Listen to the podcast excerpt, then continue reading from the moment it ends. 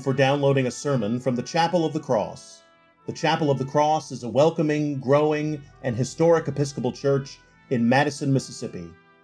I invite you to join us for worship on Sundays at 8 a.m., 10 a.m., and 5 p.m., with church school for all ages at 9 a.m. Please also connect with us online at chapelofthecrossms.org. I hope this sermon enriches your walk with Christ. God bless you, and we look forward to welcoming you and your family to the Chapel of the Cross.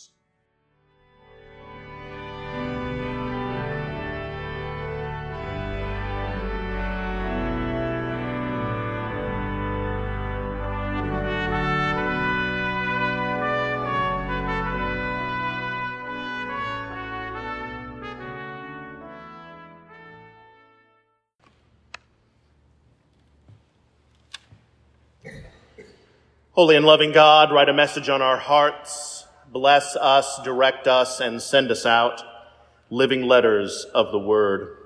Amen. Please be seated.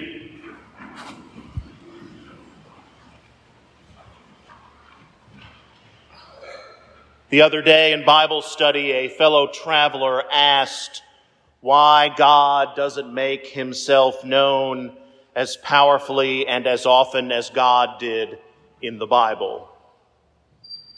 And that's a darn good question. There are many times when I think to myself, God, we really could use you right now. And in this age when we travel through a cacophony of loud voices and bad news, we can easily despair at the lack of theophany, a manifestation of God in our lives. And yet, I wonder if God does appear to us in 2022, perhaps as much as God did in 22. And if we are the ones who lack the time, energy, or vision to see the God moment right in front of us. Last Friday, Ellen and I drove up to Cleveland and as the sun rose and glittered over the Delta's fields and towns, that was a God moment.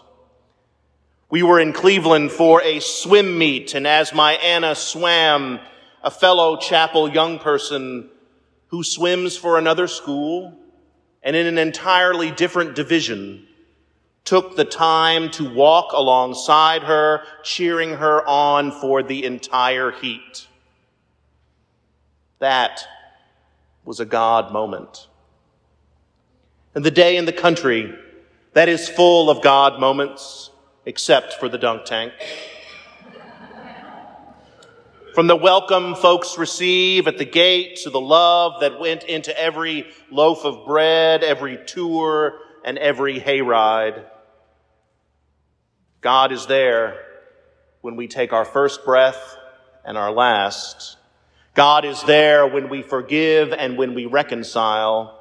God is there when we gather at this table to receive the body of Christ, to make vows to our beloved, to remember our honored dead.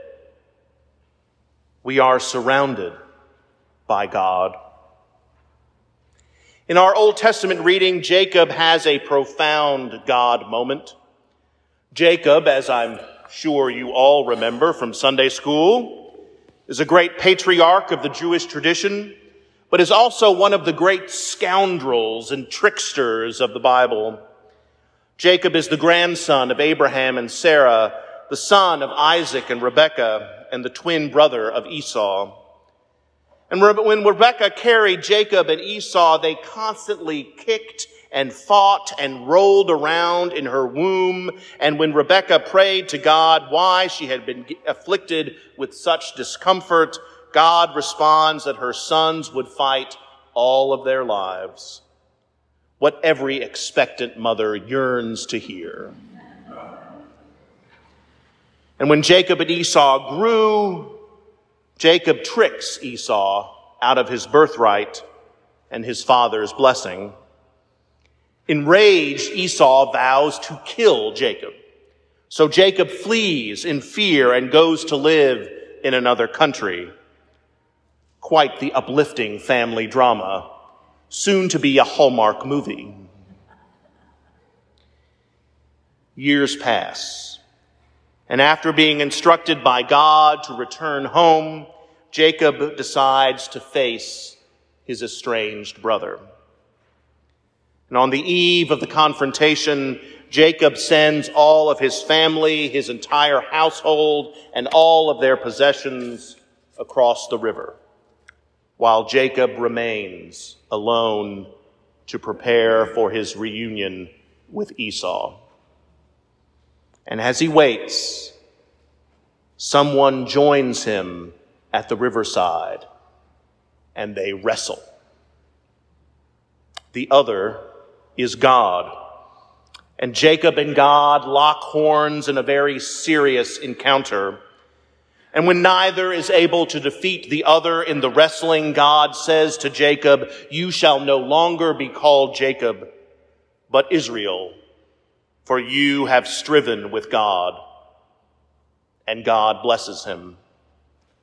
Jacob wrestles with the very God and is not destroyed, as you might imagine, but instead emerges from the conflict changed and blessed. And when we encounter God, like Jacob, we too are changed and we too are blessed. Encountering God is not like bumping into someone else's buggy at the Kroger. When we encounter God, our soul is stirred, our imagination is inspired, and our perspective is recalibrated. The trans- transformation is very different for each and every one of us. And when you are part of the life of God, when we encounter God, something happens. The change and the blessing is not immediate. It takes time and multiple encounters and, dare I say it, discipline. But like eating more mindfully, exercising, meditating, or praying, after a while, after we strive with God, change happens. The change you will feel after encountering God will be transformative. And you may long, no longer lack, despair the lack of God's presence in the world, for you have seen how our God acts. Now, I could end the sermon there. Some of you might be saying to yourself, that sounds like an excellent idea. Amen. And on to the creed. A beloved, brother in Christ reminded me that the Saints game is on at noon. So I'll keep it brief. This will be, as a friend of mine calls it, a multiple amen sermon. Not because the oratory is so inspiring that you shout out amen, but because there are multiple times when the preacher could have said amen and put us out of our misery. But I do want to say one thing more. I want to ask you a question.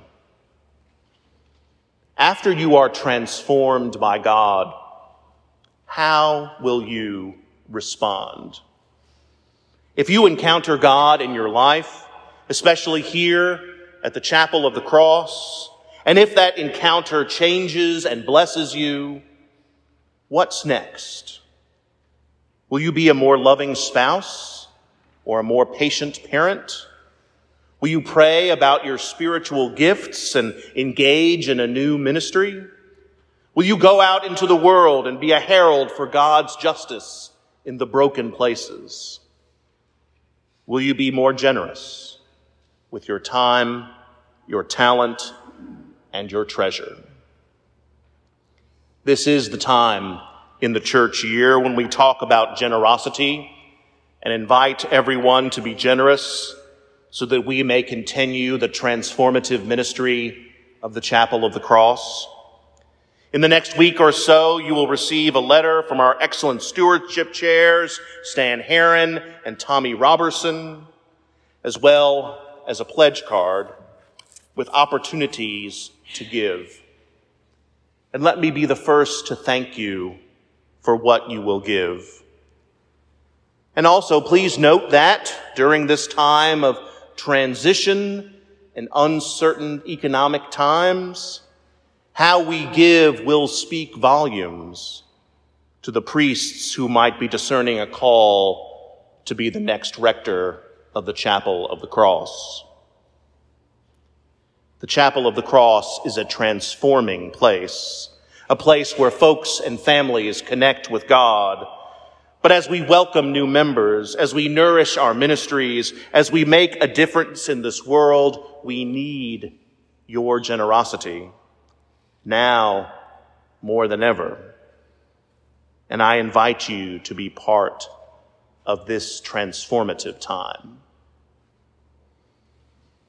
After God blessed him, Jacob called that place Peniel, meaning the face of God, saying, For I have seen God here face to face.